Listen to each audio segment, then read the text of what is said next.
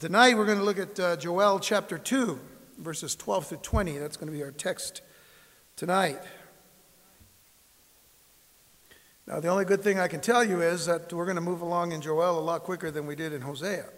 But that's only because Joel is three chapters long. Hosea was not. Took a little bit longer to get through that book.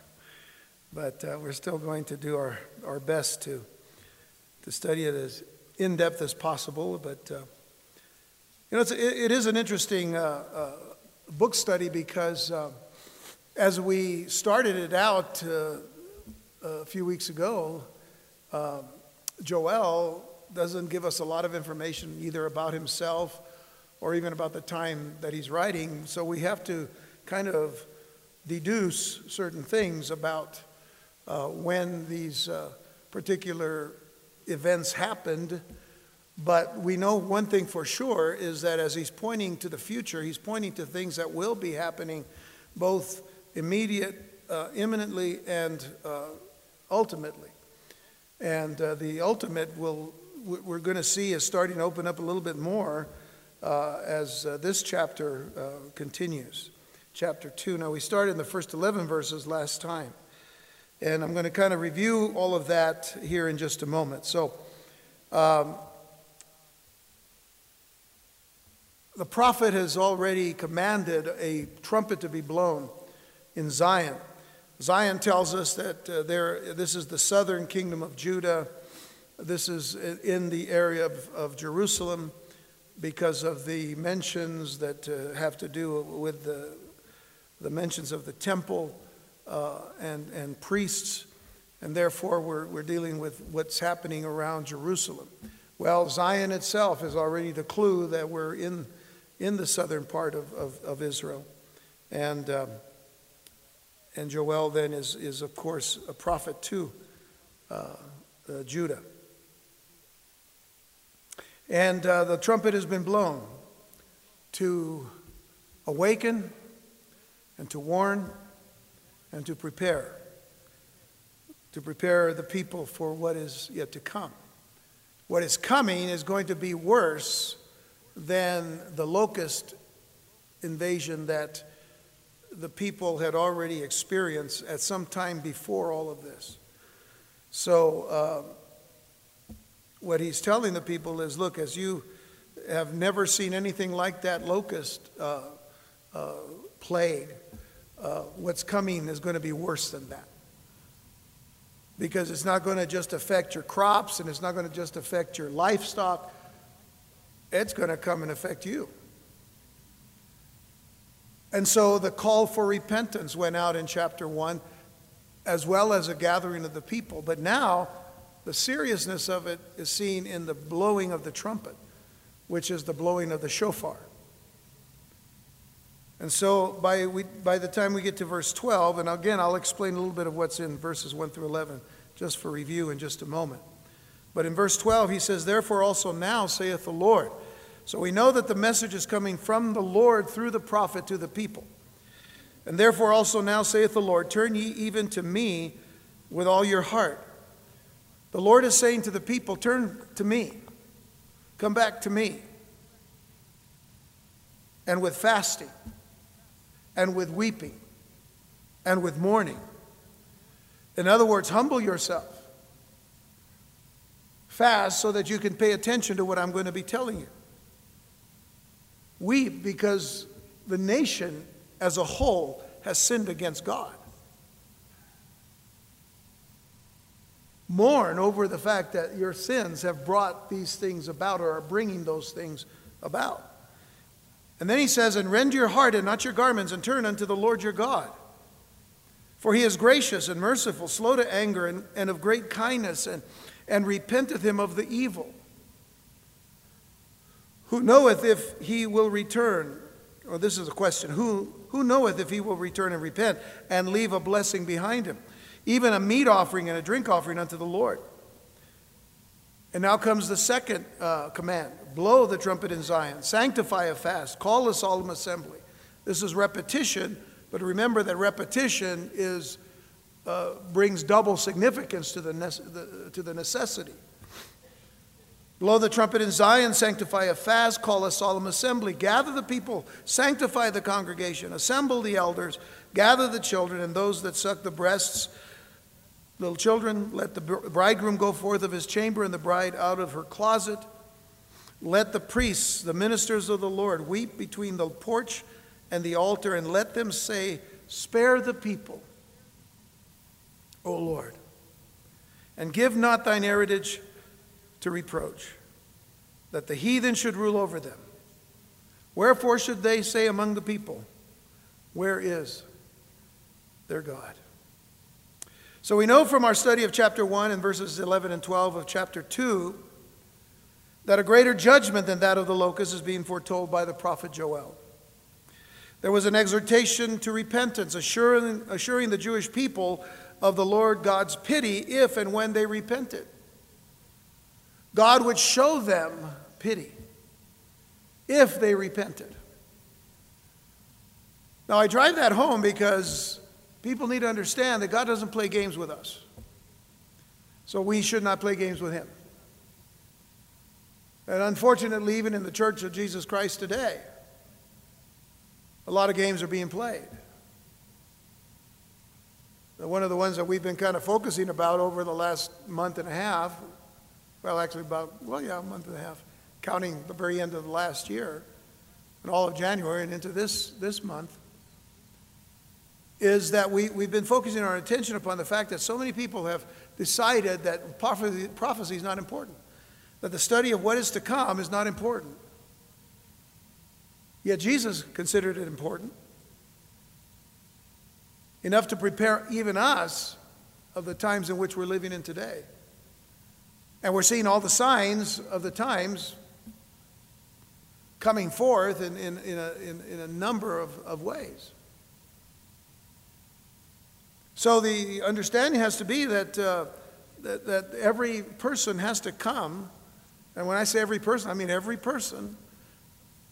We as believers in Jesus Christ, you know, we don't, we don't want to take, take it for granted, you know. I mean, we, we need to stay focused and we need to stay vigilant as believers but every person, Jew and Gentile, need to understand God is coming. Christ is coming to judge.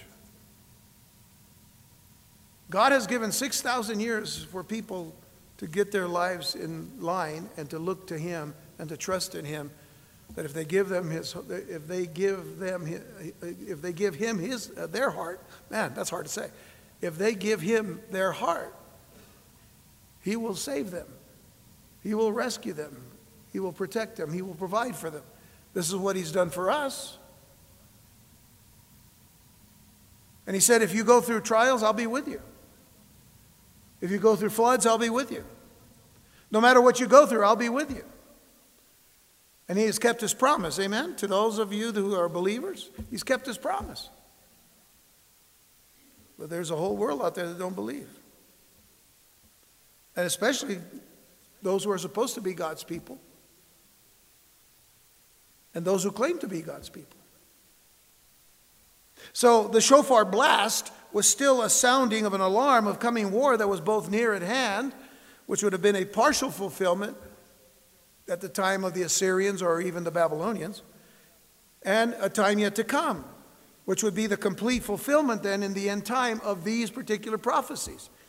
These prophecies would not be completely fulfilled in the time of the Assyrians that, that, you know, that, that took the northern kingdom of, of, of Israel into captivity, or the Babylonians who took the southern kingdom of Israel into captivity. That was not the complete fulfillment. The fulfillment will be with what is yet to come at a time when the Antichrist or the beast will be revealed, and we'll talk about him in just a moment. But the invading army more than likely the Assyrians, because the Assyrians, and we'll see in the scriptures in the book of Isaiah, the, the Assyrians also wanted to take the southern kingdom of Judah. So the invading army, more than likely the Assyrians, although not eliminating the devastation of the Babylonians much later, serves as a type of the last days conflict. The last days, in other words, it's a picture of what is yet to come. There's if, if there's going to be a war, that's going to take Israel into captivity. There's going to be a greater war at the end, where Israel again is going to be at the center of all of the conflict. Consider Israel today as the center of most of the conflict in the Middle East. You know, it doesn't take rocket science to know that. Doesn't take a degree in brain surgery to know that. Israel is the key not only to Bible prophecy, it is a key to what is happening in the Middle East. It is the only democracy in the Middle East. It is the only nation in the Middle East where most of its neighbors want to destroy that nation. And they've been trying to destroy it since May 15, 1948. So I want you to consider something. Turn to Revelation chapter 16. Revelation 16, and we're going to begin reading at verse 12. Now, please understand that this is pointing to the middle of what is called the day of the Lord, which, by the way, is the very theme of this little three chapter prophecy of Joel the day of the Lord.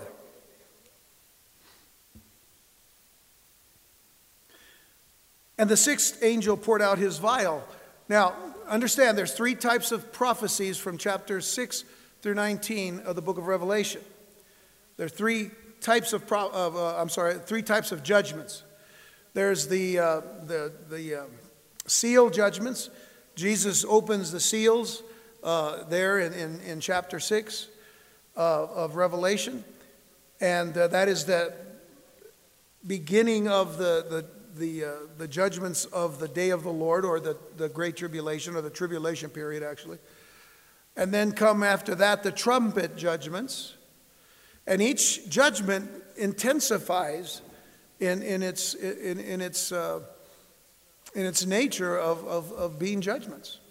So you've got the seal judgments, the trumpet judgments, and then the bowl or vial judgments.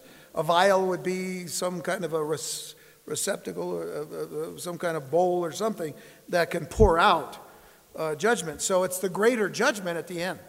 So here we are in chapter 16. It says, The sixth angel poured out his vial upon the great river Euphrates, and the water thereof was dried up, that the way of the kings of the east might be prepared.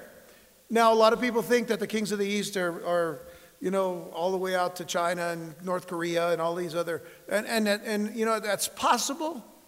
It's possible. But the immediate problem, the, the immediate uh, enemy of that area, of that region, that actually had kings, were uh, countries like Persia and Iraq, all east and all around what? the Euphrates. And, you know, if you do certain modern studies of, of, the, uh, of what they're doing today in Afghanistan and Iraq and, and in, in that uh, area where we have troops there still, uh, there's a lot of talk about the, uh, of the, the, the kinds of uh, uh, dams and all that they want to place on the river Euphrates for the very sake of using that water for one reason or another. But in other words, bringing it to a point where it's going to be dry at some point for something of this nature. So that's an interesting thing. It says, The water thereof was dried up, that the way of the kings of the east might be prepared. And I saw three unclean spirits like frogs come out of the mouth of the dragon. Now, this, of course, is very symbolic language, but it also ties into something that is literal. So please bear with me. I saw three unclean spirits like frogs come out of the mouth of the dragon and out of the mouth of the beast, and out of the mouth of the false prophet. The dragon is Satan himself, the beast is, is the Antichrist, and the false prophet is the false prophet. Uh, for they are the spirits of devils. That's speaking of the spirits that are mentioned as uh, unclean spirits like frogs. They are the spirits of demons or devils, working miracles, which go forth unto the kings of the earth and of the whole world to gather them to the battle of that great day of God Almighty. So there's a battle that's coming, there's a war that is coming. And then it says, of that great day of God Almighty. What, day do you think that is. That is certainly the day of the Lord. But notice in verse 15 that a voice speaks Behold, I come as a thief. Blessed is he that watches and keepeth his garments, lest he walk naked and they see his shame. And it is considered that this is Messiah, that this is Jesus himself saying, Behold, I come as a thief. Which means, very simply, he comes when everybody is unprepared for him to come. A thief never announces when he's going to come to, to rob you and steal from you. And he says, I'm going to come as a thief, unexpected, and quickly, and immediately. And blessed is he that watches. Well, who's supposed to be blessed to watch? Believers, whoever is going to be believing at that time, because the church will not be here at that time. Behold, I come as a thief. Blessed is he that watches, keeps his garments, lest he walk naked and they see his shame. And he gathered them together into a place called in the Hebrew tongue Har Megiddo. Har Megiddo is Armageddon. Those of you that have been to Israel know that there's a place out there called Har Megiddo. It's a huge, open uh, valley uh, below uh, Mount Carmel, where, where Elijah fought the prophets of Baal and all, but um, huge place. Har Megiddo, Armageddon. That's considered one of the final battles. Really a war. It's going to be a war. When you consider how many people are going to be in that particular valley for this particular conflict. So the sound of the shofar was also to be heard in the holy mountain. Uh, going back now to Joel, which refers to the Temple Mount. The holy mountain would be the Temple Mount. Zion is, is Mount Zion. Uh, it's also considered the uh, Mount Moriah, where Abraham took Isaac to sacrifice. It would also be the very place where it is considered that Jesus uh, was um, crucified. Outside of the city gates, but nonetheless on what would be considered Mount Zion, the Temple Hill. Reminding us that in the latter days there will be a temple in the very place that the Lord has desired it to be.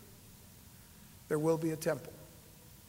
The big problem today, of course, is the Temple Mount is uh, controlled by uh, uh, the Palestinians and, and, and others.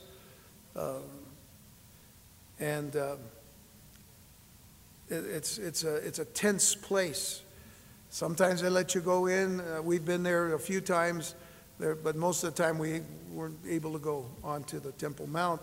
They've all got all kinds of restrictions and, and whatnot. So and then there have been conflicts that have happened right below the Western Wall, where the, where the Jewish people go to, to pray. So it's an interesting, and it's a, it's a tinderbox, is what it is. But it's go, there's going to be a temple somewhere in that vicinity. Last year I was talking about a temple when we were dealing with the book of Ezekiel. And I talked about a temple uh, location that may not be right where we think it's going to be. There's a possibility that it may be just outside on the southern steps of, of the city, uh, what is called the city of David, because there's reference to the city of David as being the place where uh, the temple was. So uh, just keep your eyes on what's going on in the Middle East, especially there in Jerusalem. But in Zechariah, if you'll turn to Zechariah chapter 8 now, Zechariah 8, verses 1 through 3 because I want to emphasize the issue of Zion or Zion. Zion is, is the pronunciation for Zion. And uh, it says here in verse 1 of Zechariah chapter 8 Again, the word of the Lord of hosts came to me, saying, Thus saith the Lord of hosts, I was jealous for Zion with great jealousy. And for us to have a better understanding of the word jealous here, he's really you know, being zealous, you know, having a, a real zeal for the, for, for the place that God wants to have his meeting place with his people. So he says, I was zealous or jealous for, uh, for Zion with great jealousy, and I was jealous for her with great fury. Now, this is God speaking, okay? He's jealous for it. This is what he wants. This is where he wants to build his temple. Truly a tabernacle on the earth. Because it won't be until Jesus comes and establishes his thousand year reign at his second coming that there will finally be a place that God himself and Christ himself builds as the temple. And then he says, Thus saith the Lord, I am returned unto Zion and will dwell in the midst of Jerusalem, and Jerusalem shall be called a city of truth, and the mountain of the Lord of hosts, the holy, the holy mountain. And so I, I bring this up so that you'll realize the importance of Jerusalem and the importance of that mount and the place where the temple is to be. Again, we have to emphasize that because too many people, even in the church today, who don't give any credence to Israel being at the center of prophecy and, and saying, you know, that, that that's, you know, uh, or, or like the preterists, the people who believe that all the prophecy, prophecies of the Bible have already been fulfilled, which is just ludicrous. But, you know, they, they have this thing that, well, you know, Israel does not have any role. Well, you tell God that. Because He's the one that says, This is where I want my meeting place with you. And He's zealous for it and jealous for it, which means He doesn't want anybody else to have it but Himself for His people. What does that tell you?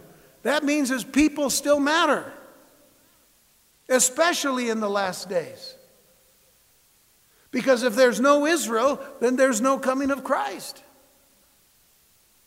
And he's not just coming for the church, he's coming for his people to restore them. That's why all of these prophecies are so important.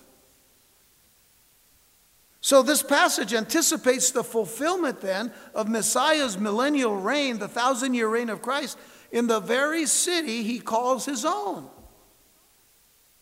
And the beauty of this time is revealed in the next passage in verse 4 of Zechariah 8. Look at what it says Thus saith the Lord of hosts.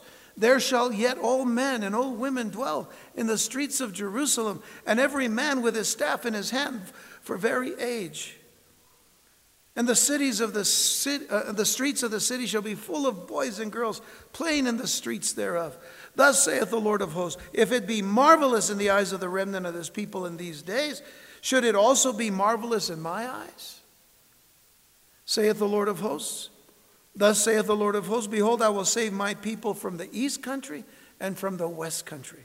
And I will bring them, and they shall dwell in the midst of Jerusalem, and they shall be my people, and I will be their God in truth and in righteousness. And that is what is happening today in Israel. The people are coming from the east and they're coming from the west. In fact, they're coming from all over. But it's a, it's a beautiful place when you walk the streets of Jerusalem and, and you're reminded of this particular passage when you see old Jews and young Jews and, and kids playing in the streets in, this, in the very city of Jerusalem. And you think, wow, the Lord is great. And He doesn't lie, does He? He doesn't exaggerate, he just tells it like it is. And that's the way it's going to be. If you've seen it with your eyes, it'll even be greater when Christ is ruling from the throne. But before that all becomes a complete reality, there is the conflict at hand. One that brings the appearance of the Lord's army. Now, we ended with this last week, but I want to come back to it. It's Joel 2, verse 11. This is the Lord's army. And keep in mind what we just read in Revelation chapter 16. It says, And the Lord shall utter his voice before his army. No matter what brings all of these nations together, because there are those, uh, uh, by the way, there is a, uh, this, this conflict that's going to be, uh, you know, you have Satan, uh, you, you see it mentioned already, we read about it the dragon and the beast and, and the false prophet. And all of these, uh, uh, many of these nations are gathering at war, in war against the Antichrist. I don't want to go into details on it right this minute, but the fact of the matter is, nonetheless, all the armies, when it comes right down to it, are not really there against him. They're going to be there against the Lord and his hosts. But I think we know who's going to win. The Lord shall utter his voice before his army, for his camp is very great. For he is strong that executeth his word. For the day of the Lord is great and very terrible, and who can, who can abide it? Who can abide the day of the Lord? See, that question is really important. Who, who would be able to endure that great and dreadful day of the Lord? It's a rhetorical question. There's only one answer no one can. The idea behind the rhetorical question is to strongly suggest that no one would be able to endure that day. And we have to be thankful that the Lord and his army arrive. And hence, another reason to consider the removal of the church at the rapture before that great day. It's another good reason to believe in the rapture of the church before the great before the tribulation period, the seven years. And another thing, if you turn to Malachi, the last book of the Old Testament, Malachi chapter 3, verse 2, it says, But who may abide the day of his coming? And who shall stand when he appeareth? For he is like a refiner's fire and like fuller's soap. And what we need to understand is the context of all of this. The context is that God is purifying his people Israel. He is their, he, uh, they are his target. They are his target audience for refining and for cleansing. This whole seven year period. I've gone over it time and time again, Daniel chapter 9, verses 24 through 27 what it tells us there about getting Israel back in the land so that they can complete the seven years of judgment, of chastisement, punishment, as it were, to complete the 490 years, which is seven times that of what they left the land. Uh, you know, they didn't. They never gave the land its seventh, its seven-year rest. God had commanded them to give the land one year, the seventh year, a rest, not to do anything. They didn't do it. So for every time they didn't do it, he multiplied it seven times, brought it to 490 years that they would have to suffer through their chastisements, through their uh, captivity and their slavery to the people that, you know, God used to bring this about upon them. Babylon, Assyria, and then Rome, and then they were scattered. And those seven years, and that's Daniel 9:27 that tell us there that there's 7 years a week of years that they still need to be completed. To end the transgression, if you remember, in verse 24, to end the transgression, make atonement for sin, so on and so forth. So, the spiritual purging then that these statements represent belong to the nation that the Lord is preparing to dwell with him in truth and righteousness. That's Israel. Those are his people. And he has given them warning upon warning. We're going we're to read a, a passage from Deuteronomy in just a little while. That, I mean, that's the law. That goes all the way back to Moses. That they were being told, if you will be, if you will obey me, I will bless you. But if you do not obey me and you disobey me and you rebel against me, then I am going to bring curses upon you. Deuteronomy is very clear there, especially in this one particular chapter we're going to. Deuteronomy, I believe 36, is, it's, it's, it's the blessings and the curses. What is God saying? I'm just giving you warning. If you obey me, I'll bless you. Simple as that, right? Never simple. Never simple. Why? Because of the flesh. Because of the world, the flesh, and the devil, just as John mentioned in 1 John chapter 2. The world, the flesh, and the devil. Paul tells us, you know, we wrestle not against flesh and blood, but against uh, principalities and powers and rulers of darkness. So it brings us back to our text in verse 12. Hey, we're finally there. Verse 12. And therefore also now, saith the Lord, turn ye even to me with all your heart, and with fasting, and with weeping, and with mourning. And rend your heart and not your garments. Rend means to tear. Tear your heart, not your garments.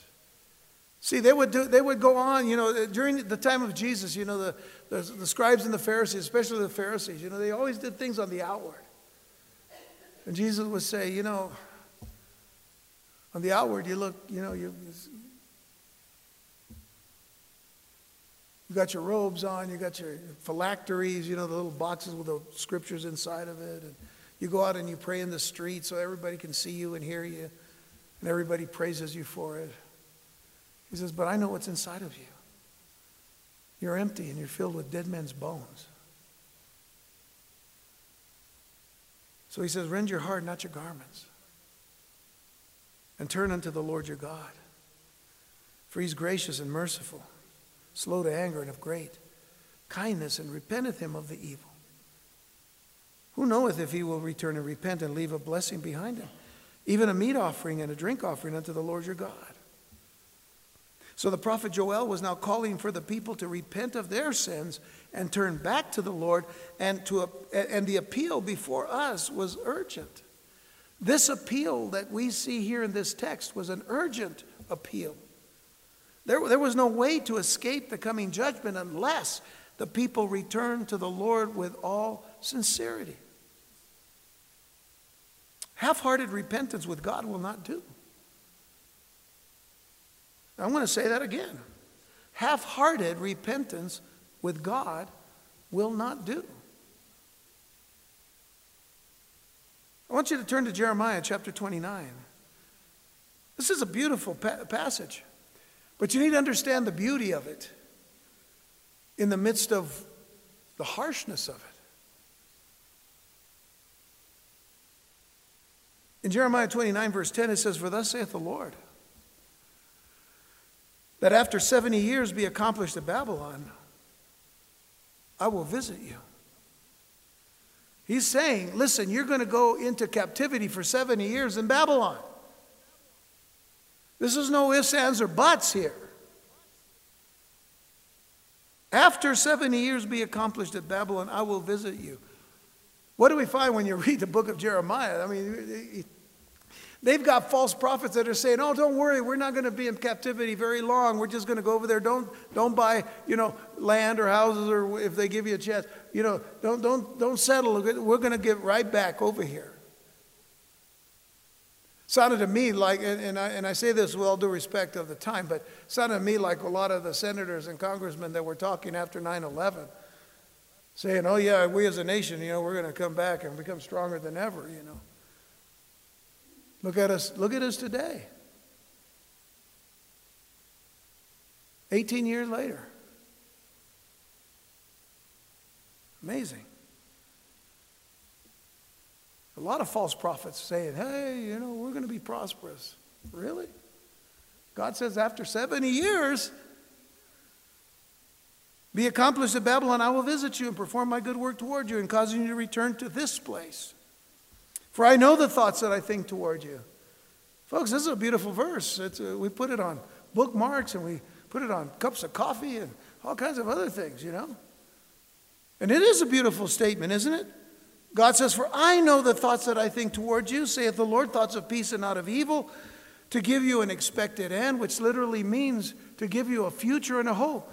But he's speaking directly to his people, Judah.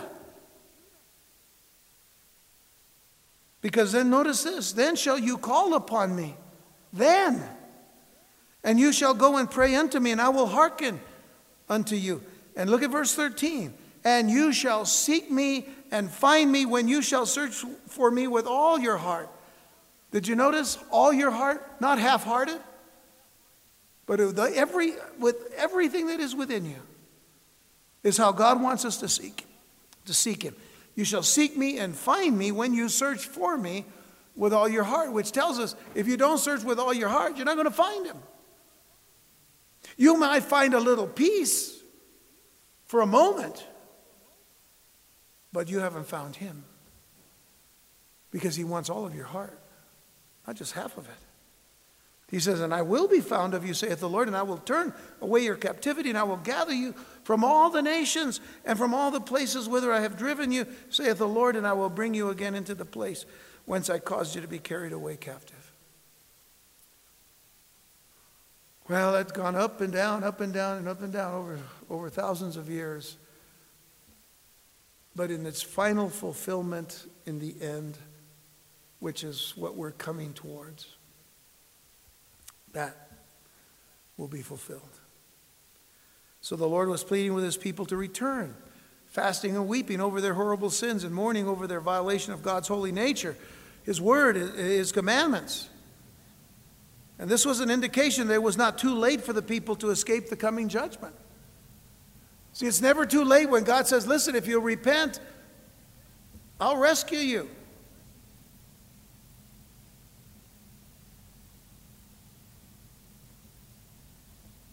But this repentance will require a true and complete change of heart. They needed to be genuine when they fasted. Their tears of weeping and mourning had to be a genuine expression of sorrow over dishonoring the Lord and His holy word. And it wasn't just a matter of humbling their hearts, it was a matter of radically rending or tearing their hearts as a sign of sorrow over their sins. Now, in verses 13 and 14, we're, we're given three strong reasons. I'm talking about uh, Joel chapter 2, verses 13 and 14, going back to our text. That in verses 13 and 14, we're given three strong reasons the people were encouraged to turn their lives around so radically and so drastically. First of all, because the Lord is gracious and merciful. Notice what it says. And rend your heart and not your garments and turn unto the Lord your God, for he is gracious and merciful, slow to anger and of great kindness, and repenteth him of, of the evil. Well, we'll get to the other ones. But here it's because the Lord is gracious and merciful, which means he's compassionate, slow to anger, and abounding in mercies. This is indeed returning to the character of God because this is the character of God. Slow to anger. You can look up that, that phrase in, in, in a concordance uh, or, or in, a, in, a, in, a, in a Bible uh, commentary, uh, uh or I should say a, a Bible uh, concordance, and, and you can find this phrase, slow to anger. And, and uh, I mean, that, that, that's the very, I mean, it's all over the place in the Old Testament. God is slow to anger, He's, he's patient with us.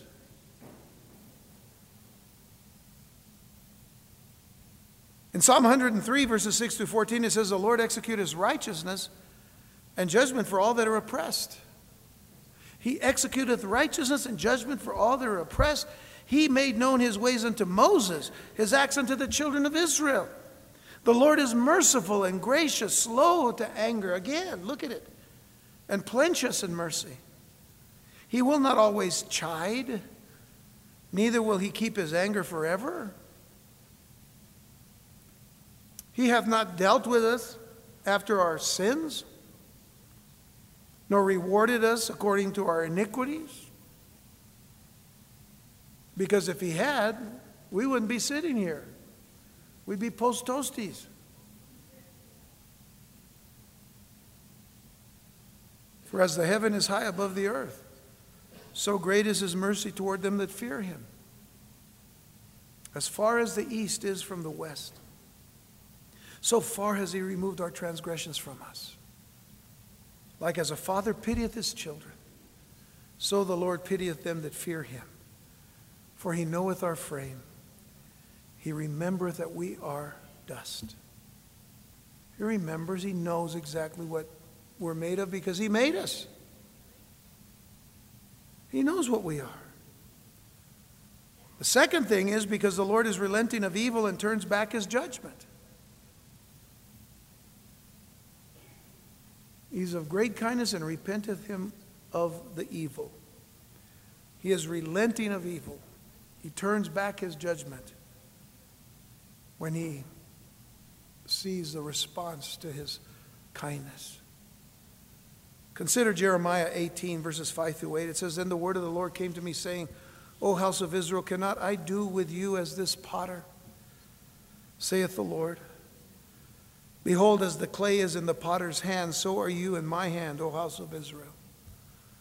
At what instant I shall speak concerning a nation and concerning a kingdom to pluck it up and to pull down and to destroy it?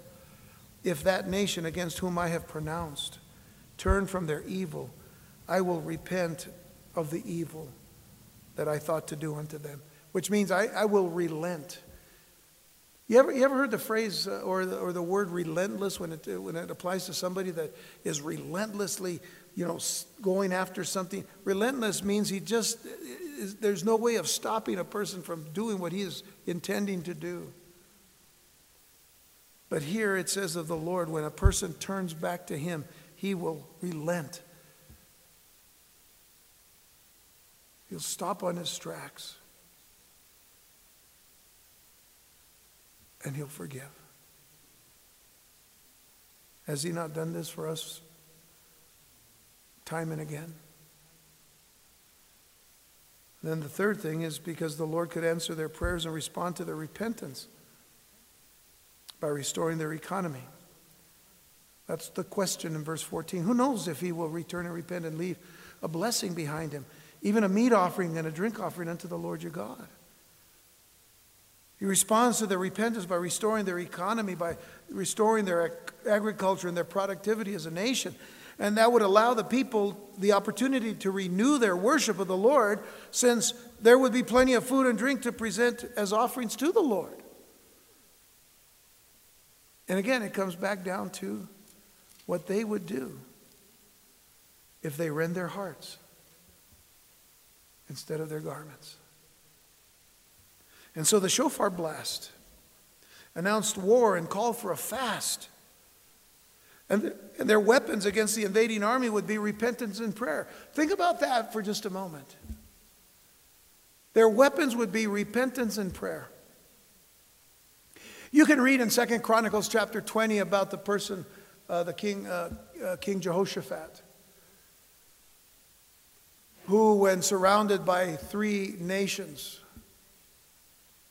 went to the Lord in prayer, humbled himself in fear over these three nations that could come down and, and, and, and destroy them.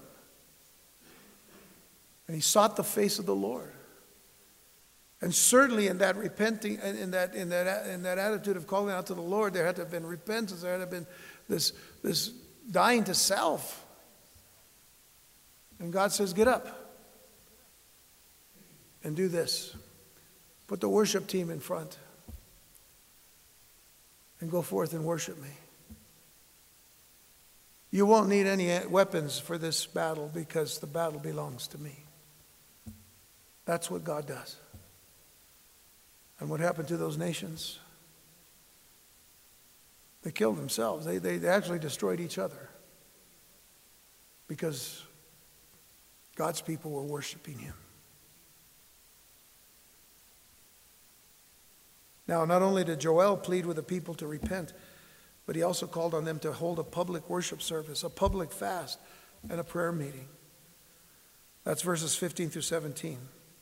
Let's go back to Joel 2:15. Blow the trumpet in Zion. Sanctify a fast. Call a solemn assembly.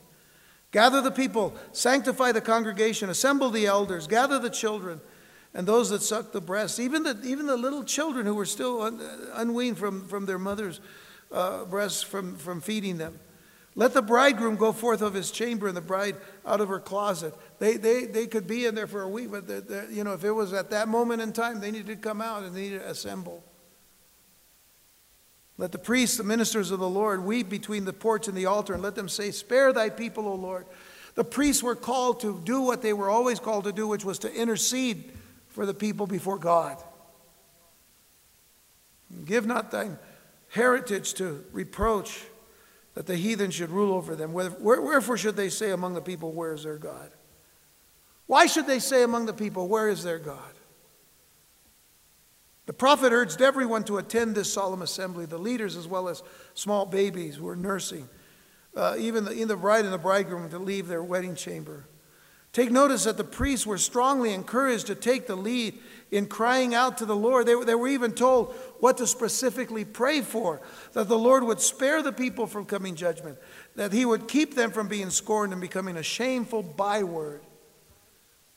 Something that was predicted of them centuries before when the children of Israel were presented with the blessings for obedience and the curses for their obedience. It's Deuteronomy 28, by the way, Deuteronomy 28. I said 36 because verse 36 is where we're going to be. But it's Deuteronomy 28, verse 36 and verse 37. Notice what it says here The Lord shall bring thee and thy king, which thou shalt set over thee, unto a nation which neither thou nor thy fathers have known. Now remember, this is in the time of Moses. Really, a lot of years before the times that we're looking at right now in the time of Joel. And there shalt thou serve other gods, wood and stone. And thou shalt become an astonishment, a proverb, and a byword. Interesting, isn't it? Among all nations, whither the Lord shall lead thee. You'll become a shame, a shameful people, because you have left. And may I use the term from the book of Revelation you've left your first love. Because you're to love the Lord your God with all your heart, your soul, mind, and strength. That's the first and great commandment. You've left. So repentance simply means that we turn away from sin and turn unto the Lord. We believe in him and seek to follow him by obeying his word. And so true faith and belief translates into obedience. True faith and belief translates into obedience, and heartfelt obedience signifies belief. Heartfelt obedience signifies belief. Turn to Isaiah 55. Isaiah 55, verses 6 through 9 says, Seek ye the Lord while he may be found. Call, call ye upon him while he is near. Let the wicked forsake his way and the unrighteous man his thoughts. And let him return unto the Lord, and he will have mercy upon him. Is this not that constant recurring theme? Turn to the Lord, and he'll turn to you. It's even in the book of James in the New Testament.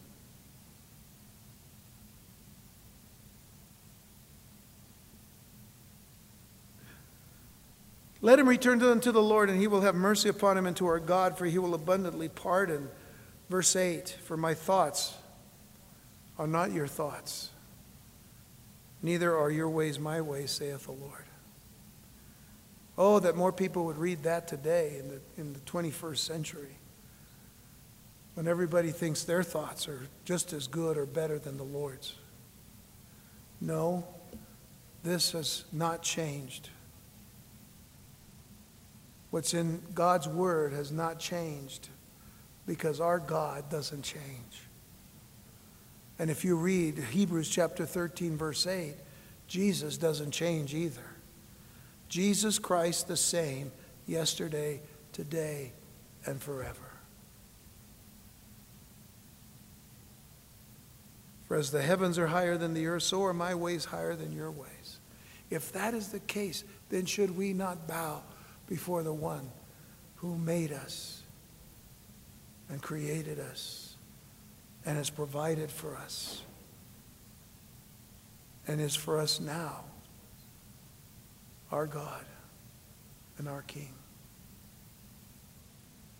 So are my ways higher than your ways, my thoughts than your thoughts. Going back to Joel, take note that the priests were to weep between the porch and the altar, it tells us. Verse 17. The altar of burnt offering stood before the porch of the temple. And between them there was an open space of about 15 or 20 cubits. And it was there that the priests prostrated themselves on such occasions. It was into this place that the priests brought the sacrifice or the victim of atonement, and where the high priest laid his hands on the head of the victim, confessing his sins. The priests were to humble themselves on behalf of the people in, in being intercessors. God has called us to do the same, to humble ourselves when we pray for others. Jesus today is our intercessor at the right hand of the Father. Be thankful that He's praying for us. Whether anybody else prays for us or not, at least Jesus is praying for us. That's a good thing. But we need to pray. We've been commanded to pray. Commanded to seek the face of God each and every day. David in Psalm 51 would recount something of, of great significance and importance to us here tonight. Psalm 51, verse 14. Now remember, Psalm 51 is a psalm of repentance before God for his great sin with Bathsheba. He said, Deliver me from blood guiltiness, O God, thou God of my salvation. And my tongue shall sing aloud of thy righteousness. O Lord, open thou my lips, and my mouth shall show forth thy praise. And take note of this, for thou desirest not sacrifice, else would I give it. If it was only a matter of me sacrificing a, a lamb or a bull or a goat or something, then that's all I would need. He says, Thou desirest not sacrifice, else I would give it. Thou delightest not in burnt offering. The sacrifices of God are a broken spirit, a broken and a contrite heart. You know what that is? A heart that is torn, rended, as Joel describes it. Rend your heart, not your garments. The sacrifices of God are a broken spirit, a broken and a contrite heart, O God, thou wilt not despise. Do good in thy good pleasure unto Zion. Build thou the walls of Jerusalem. I think that's pretty cool. Build a wall.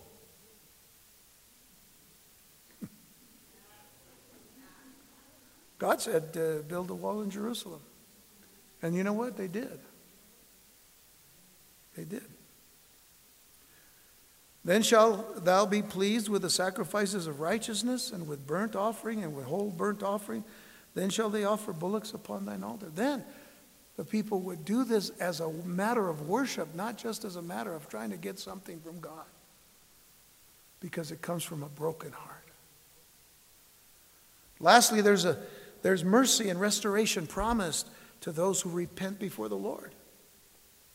Let's go to Joel chapter 2, verses 18 through 20. Notice it says, Then will the Lord be jealous for his land and pity his people. Where have we seen that before? Where he's jealous for Jerusalem, jealous for Israel, jealous for the land that he said is my land, and pity his people. Show them compassion. Yea, the Lord will answer and say unto his people, Behold, I will send you corn and wine and oil, and you shall be satisfied therewith. And I will no more make you a reproach among the heathen, but I will remove far off from you the northern army and will drive him into a land barren and desolate. With his face toward the east sea and his hinder part toward the utmost sea. And his stink shall come up, and his ill savor shall come up because he has done great things. He just, you know, the northern army is just a stinky.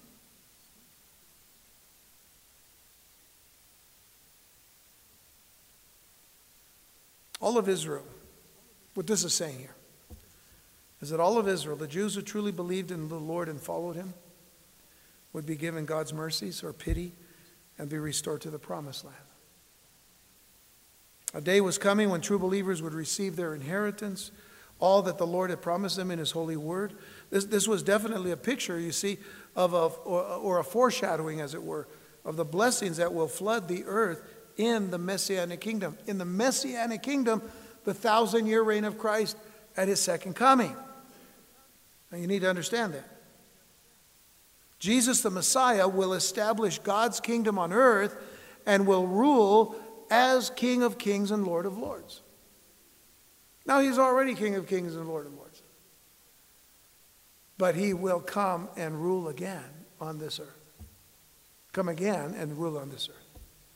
That's the second coming. And by the way, when he comes, he comes with ten thousands of his saints and the hosts of heaven. That's going to be quite a picture.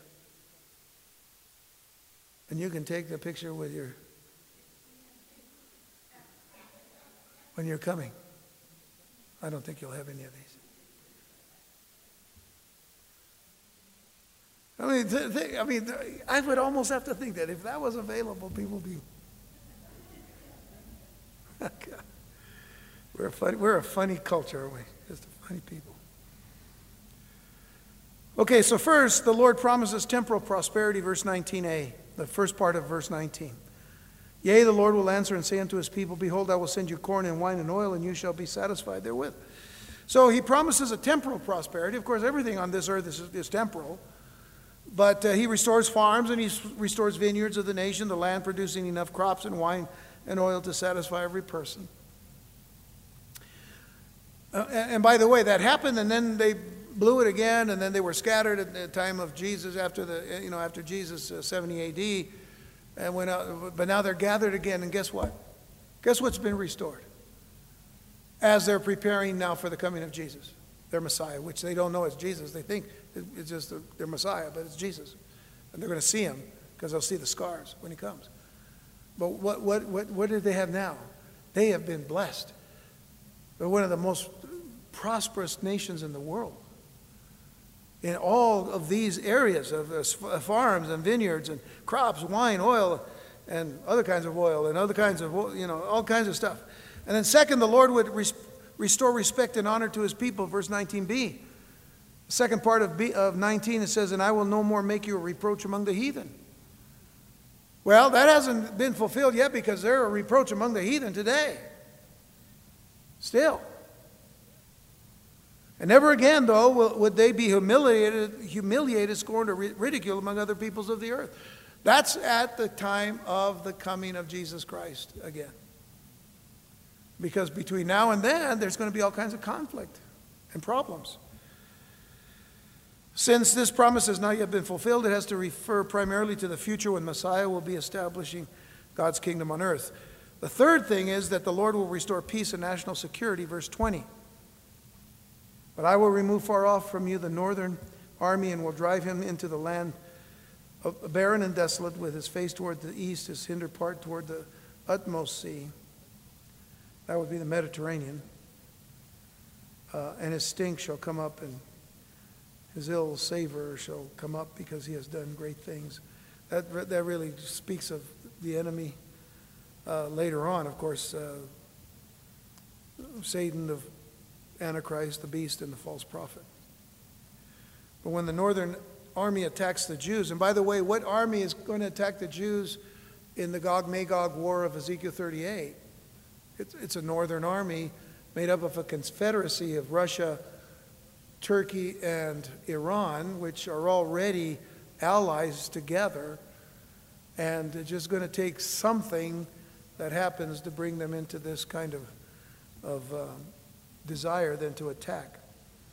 But concerning the imminent attack, the attack after the prophecy of Joel, we're told in Isaiah that the Lord killed 185,000 Assyrian troops. And Sennacherib, the leader of the Assyrians, went home a defeated king. You can see this in Isaiah 37, verses 36 through 38. So I want you to see it. Because this would, this would be a partial fulfillment then of verse 20. Isaiah 37, verses 36 through 38. Remember, he's trying to attack Jerusalem. He's already taken the northern kingdom, wants the southern kingdom, and he wants Jerusalem. So the angel of the Lord went forth, smote in the camp of the Assyrians a hundred and fourscore and five thousand. Uh, that's King James uh, uh, vernacular for 185,000 Assyrian troops. That's a lot of troops to kill at one sitting. And when they arose early in the morning, behold, they were all dead corpses. So Sennacherib, king of Assyria, departed and went and returned and dwelt at Nineveh. And it came to pass, as he was worshiping in the house of Nisroch, his god, that Adrammelech and Sharezer, his sons, smote him with a sword, killed him. And they escaped into the land of Armenia. And Esarhaddon, his son, reigned in his stead. Well, that's kind of a sad story for Sennacherib. But that's a partial fulfillment of what we saw in verse 20 of how the Lord would remove far from them the northern army. So, in that particular case,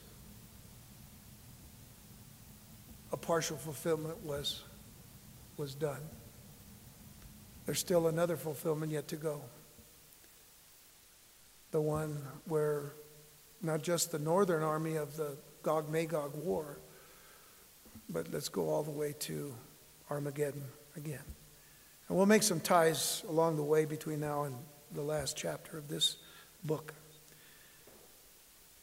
But let me close with Psalm 126, the whole psalm. It's only six verses. But we'll close with this. It says in Psalm 126, verse 1 When the Lord turned again the captivity of Zion, we were like them that dream. Then was our mouth filled with laughter and our tongue with singing. Then said they among the heathen, The Lord hath done great things for them. The Lord hath done great things for us, whereof we are glad. Turn again our captivity, O Lord, as the streams in the south. They that sow in tears shall reap in joy. He that goeth forth and weepeth, bearing precious seed, shall doubtless come again with rejoicing and bringing his sheaves with him. There's something to be said about any individual or any person or any group of people or any collective group of people that realize the necessity of humbling oneself before a great and awesome God, to honor Him with obedience, to honor Him with reverence and respect. And to know that oftentimes when we find ourselves in places of, of trial or tribulation, or even persecution, but even if we get ourselves in a, in a pickle, as we read about David earlier, there was that one aspect the aspect of humbling oneself. The sacrifices of God are a broken spirit, a broken and contrite heart. O oh God, thou wilt not despise when we humble ourselves God hears. When we humble ourselves, God acts. When we humble ourselves, God heals. And He strengthens. And He sets us back on a right course. So let's humble ourselves. Ourselves. Because when we humble ourselves, He will exalt us in due season. Amen?